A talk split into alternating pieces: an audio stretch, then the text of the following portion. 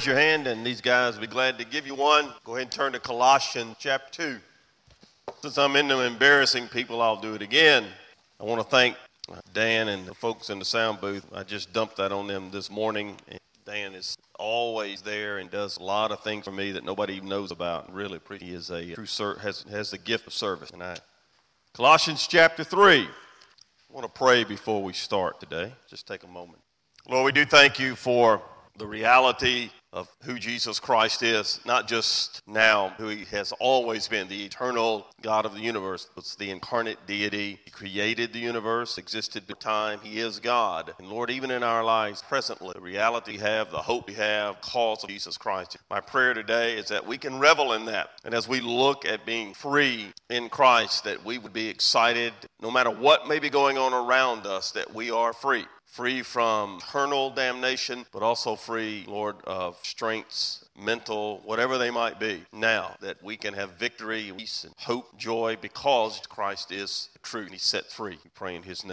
All right, if you haven't already, turn to Colossians chapter 2. This was not what I was going to speak on today. We've been talking about this series being free indeed, real freedom. If the Son makes you free, you shall be free indeed. And what Christ meant by those words, and we've talked about positionally who we are in Christ, and our future is secure in him, and that we are set free. We've declared righteous. We began to look at some different aspects of that, and I was going to move on to a different aspect of it this week. But as I was reading it, Colossians 3, going back over what we spoke on last week, that since we're raised with Christ, seek those things which are above. And reading the context, I kept going back to chapter 2 and reading it, and I was so impressed with things that God was laying on my heart, and I was reading it, started studying it, and doing background on that again, and I realized that this is what God wants me to share with you. So we're going to go back and look at the context leading in to chapter 3, what we were talking about last week, and realizing the historical context as well as the textual context of what the Apostle Paul was dealing with really makes it fascinating when you study this. I was reading a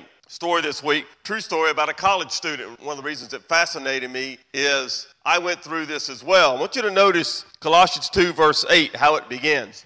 The Apostle Paul says to the believers at Colossae, beware lest anyone cheat you through philosophy. We're going to come back to that. Here's where the story fits in. I took philosophy in college in 1972, and that's a long time ago, but I took it in 1972. And this story is a more recent one about a young man that was in a philosophy class, and I had a very same experience, but it fits well with, dovetails well with what we're going to talk about today. He's in his philosophy class, and the professor throws out the topic, the existence of God, which is a very popular subject to discuss in philosophy. So he throws that subject out. And his professor's logic was this: how many of you have ever touched God?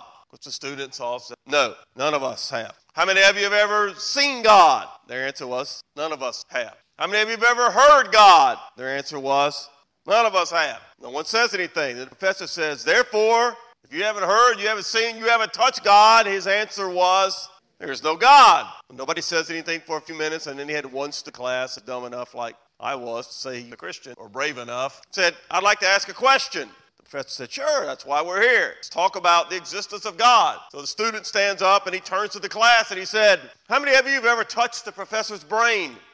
They all answered, they didn't say anything. He said, how many of you have ever seen the professor's brain? How many have ever heard the professor's brain? Silence in the room. He says, well, then according to the professor's logic, he has no brain. And I think sometimes as Christians, we want to disconnect the term apologetics, throw it out there, and that sounds, that's smart Christian. No, apologetics is why we're on the planet, to defend the faith, stand for the faith, realize that it is the truth, because philosophy is supposed to be seeking after truth. That's what it is, seeking after wisdom. And the reality is God wants you to do that. God wants you to ask the hard questions. God wants you to say, is there a God? Because if honestly seek after truth, you will be driven to the fact that the evidence points to that there is a God. The next logical question is, who is he?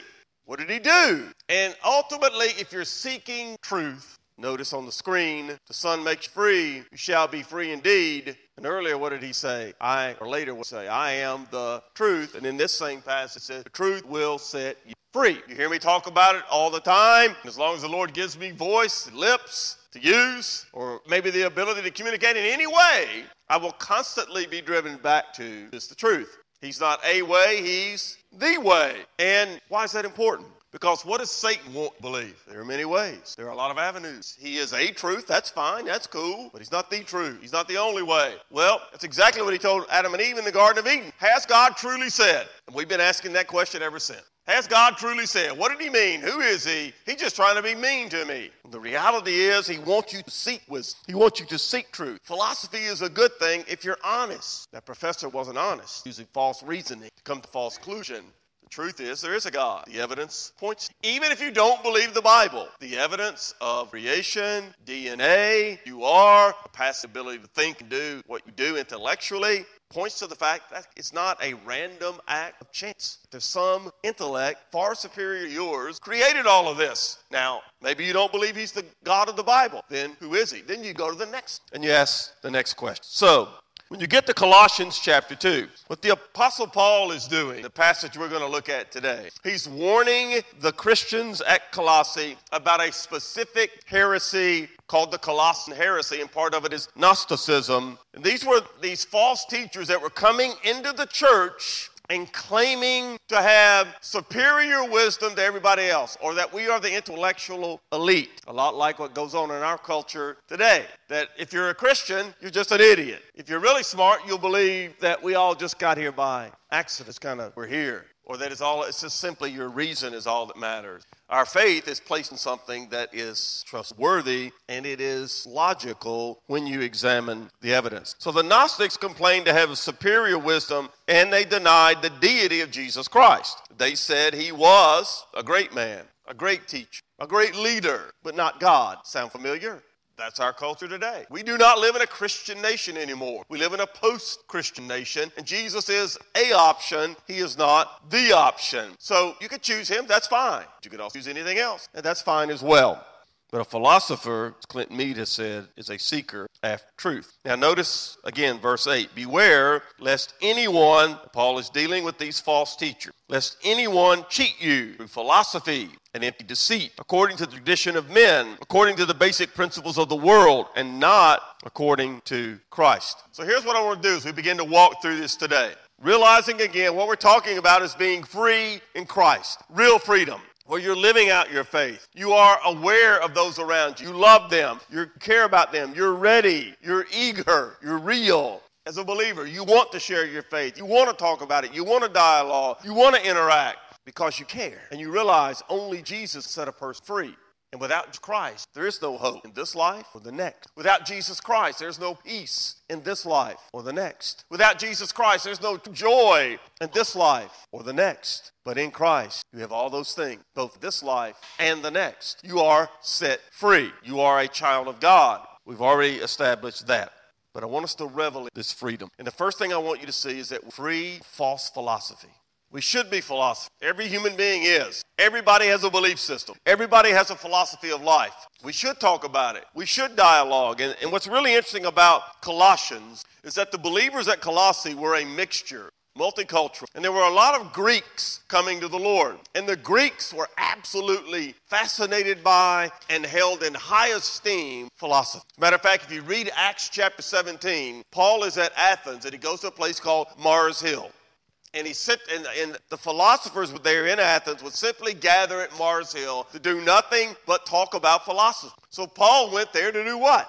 Talk about philosophy with them. It's an absolutely fascinating passage of Scripture. Just read Acts chapter 17 sometime this week. And in that chapter, he addresses and he deals with these philosophers without ever quoting Scripture, taking their own poets, their own mindset, and he dialogues and interacts with them. And ultimately brings them around to understanding where did you come from. Let me declare to you the God who ignorantly worshiped, because they had a statue, they had an idol. At that time, they had like 30,000 public idols in Athens, and they had one to the unknown God. Of a generic, in case we miss one, let's throw it. And Paul said, him who ignorantly worshiped, let me declare you. You see, everybody who's a human being, which would be the only ones we're talking to because animals can't deal with this, everybody you talk to or listen to or interact with has not only a philosophy of life, they are ultimately, if they're honest, seek truth. They'd like to know, what is the truth? It's the great question men have always asked. So when you come to Colossians, these Greeks were coming into the church, very fascinated and holding in high esteem philosophy. And let me ask you a question. Is Satan stupid? You don't know the answer, it's no. It's extremely bright. He was the anointed cherub. Other than God himself, the most brilliant being out there. So do you think at the church of Colossae, where new people were coming in, new believers who were fascinated by philosophy, you think he might send some false? Of course he would. Today, don't you think he sends falsers out saying Jesus did die on the cross? For example, Rob Bell dealt with last year, tremendous following internet and industry, has decided that the gospel of Jesus Christ, he said that's exactly what God ultimately everyone will. Jesus Christ is few because most reject. Look at our society today. Most accept Jesus, they reject him. Satan's not stupid. So what he would send into the church are false teachers to use a little, like Satan in the Garden of Eden, use a little truth, but mix in a lot of error. And once you start mixing in error with truth, what do you have? You still have truth? Of course not. What you have is poison. And that's exactly what is happening here. So Paul's first thing he does is warn them. Beware of these false philosophers. Notice the phrase he uses in verse 8. Beware lest anyone cheat you. Great word in Greek. One simple little word. It means to kidnap you or to take you captive in a war and haul you away to make you slave of something else. It means to plunder you. Literally the picture being painted in Greek here by Paul in the context, these are men stealers. They want to come into your church and they want to kidnap you away from truth and make you a slave of something else. That's not the truth. Back again to our premise. What does truth do?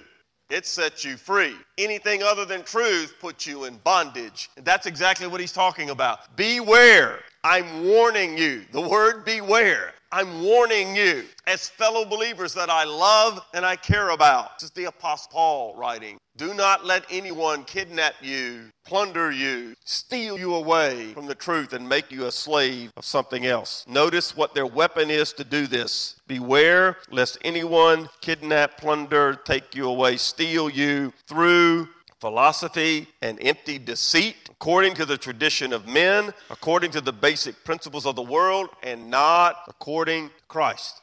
Get the picture. What they're sharing that is going to steal you away from, notice the very last part of the verse, not according to Christ. They're going to take you away from Christ's principles. Here's what they offer. Number one, empty deceit. Empty deceit. What empty deceit means in Greek is something that is hollow and that will trick you. In other words, it looks good. Be like a Pronto Pup with nothing on the inside. Those Pronto Pups at golf tournament, only 8.5. Hollow on the inside, even though it looks really good on the outside. That's empty deceit. These philosophers are going to come in. What they're going to offer you looks good, sounds good, but has nothing to offer. It's empty deceit, hollow trickery. It's fruitless. Or the next point, according to the tradition of men. They're going to come in and they're going to offer you something. The Greek phrase here means a pagan theory of culture or something religious. It could be very, very religious. Satan loves religion. Read 1 Corinthians. He loves it. Just don't follow Jesus. So that's what he's saying here. The principles of man, or the principles of the world, which will be next. Pagan theories, and there were many of them. Remember, these people love philosophy. Philosophy is a good thing. Honestly seek truth. They weren't. They're going to bring you in this other pagan theory that they're going to try to steal you away from the truth. Beware. It's coming. And then the other one is it might be religious. See some legalistic rules. We'll talk more about that in weeks to come. The next one, according to worldly principles. This was really interesting and very specific with the Colossian heresy, because here's what they would say. Simple ABCs, like we were talking about the professor earlier. But what they talked about is that there are supernatural powers out there, and there's spirits that guide the heavenly bodies in the universe that didn't run our lives, that they might pull you away toward these spirits that through the planets, stars, run your life. You ever hear? Today, what do we call that? Astrology. Part of what they were talking about, particularly in that day, obviously it's still going on today, is that they believed that there was a god of the moon, there was a god of the star, there was a god of the sun. They even had planet like was a god. Venus is a god. Mars is a god. And you worshiped, you did your homage, paid your dues, so you could get that god on your side. And that's part of what's going on here. So beware. It's going to come in. It's going to creep in to try to steal you away from the truth. Empty deceit. Men's worldly principles. And notice the last point, not according to Christ. not according to Christ. They want their own appetite. You see it throughout the New Testament. He deals with, he warns thee about. In the last days, people are going to be lovers of selves, and they're going to seek teachers. Tell them what they want to hear because they have itching ears. Tell them what they want to hear. You don't think that's prevalent today? The greatest sellers on the Christian book market are not men to God. Men offer and be good. Do the best you can. Power you are, not God. You can have your own reality. They're the ones that sell the books. They're the ones that have the huge followings. Because when you look somebody in the eye and say, without Jesus Christ, you're going to die and go to hell, that to them is not a positive message. But if you say to someone, don't worry about it, you can have your own reality and it's all good, and we're all going to get there in the end, that feels good, doesn't it? The problem is it's not the truth, and it doesn't set you free. It's not loving away from Christ. I want you to listen to some verses where Paul deals with this, Peter deals with this, other places, but just listen. 2 Timothy chapter 3. Paul writes to Timothy and says, these people that I was just talking about, these false teachers, they're always learning, never able to come to the knowledge of the truth. That is extremely powerful. You see that? Always learning, but never coming to the truth. See, God's not interested in you filling up your mind's facts and feelings. You get the knowledge, you get truth, dude. It sets you free. It will change your life. It will give you purpose, meaning, hope, peace, joy, because it is the truth. Therefore, he is way, therefore life. He is the truth. These people are always learning. But boy, just think about it. Even if you don't believe the Bible, as a Christian, watch secular media. You can talk about anything. You can do just about anything. But boy, when you bring up Jesus Christ, immediately what happens? It's taboo. It's wrong. You're obnoxious. You're right wing. Care. Why are we not allowed to have an opinion? Why are we not allowed to speak what fasting? You know why? Satan's good at what he does. But the beauty of all of this is, who is your God? Jesus Christ, who is sovereign over even Satan, created it. He threw him out of heaven. He is sovereign him at the cross. He is sovereign to be part he's doing. We'll come back to that later. Romans chapter 16, Paul writes to the church at Rome. I urge you, brethren, note those, mark them out, who cause divisions and offenses, contrary to the doctrine we've learned, truth. Avoid them. For those who are such do not serve our Lord Jesus Christ. Notice this. This is extremely important. They serve their own belly. And literally what that means is they're serving their own appetite. It might be power. It might be esteem. It might be money. They're not serving Christ. Who are they serving? Themselves. These false teachers are in it for themselves. Some false teachers are sincere and they're just wrong. Some are flat out con artists. That's why it always has to come back to not how good a guy is, how flashy he is, the good speaker he is, how much money he has, what size is his following. Again, I will embarrass him because he's a godly brother. And you see a guy like Gary Whitmore, who since 19 of his life, when he speaks, you can listen to him. You know you're hearing. They serve their own belly. Notice the last part. By smooth words and flattering speech, they're a good talker. You think Satan's going to put somebody up there that can't do it? Of course not. Flattering speech. Now notice what they do. Deceive hearts of the simple. I know you're tired of hearing this. I'm sorry. How much time do you hear of God? So when somebody comes along and says something, it's not to go, wait a minute, do you understand why Bible study? Sound Bible, getting in, finding out what it said, knowing that when somebody comes along who's after, they're in it for themselves, their own appetite, they can't deceive you because you're not a simple. You know the truth. You're learning, growing. You're not one of those learn it, never acknowledge it. You're hearing the word of God, internalizing, applying it. 2 Corinthians, Paul says this. The weapons of our warfare are not carnal or fleshly, but they're mighty in God. We are at war. For pulling down strongholds, casting down arguments, and every high thing exalts itself against the knowledge of God, bringing every thought into captivity to the obedience of Christ. These false teachers are exalting themselves and knowledge of God, what they teach. For example, at Colossae, they were saying they had superior wisdom to what Paul was teaching, to what Jesus had taught. Jesus one, but not the only. They had superior wisdom, so you ought to listen to them. And the Apostle Paul was telling the church at Corinth, which, by the way, was a very fleshly, immature church that struggled with this. He's saying to them, understand, it's there.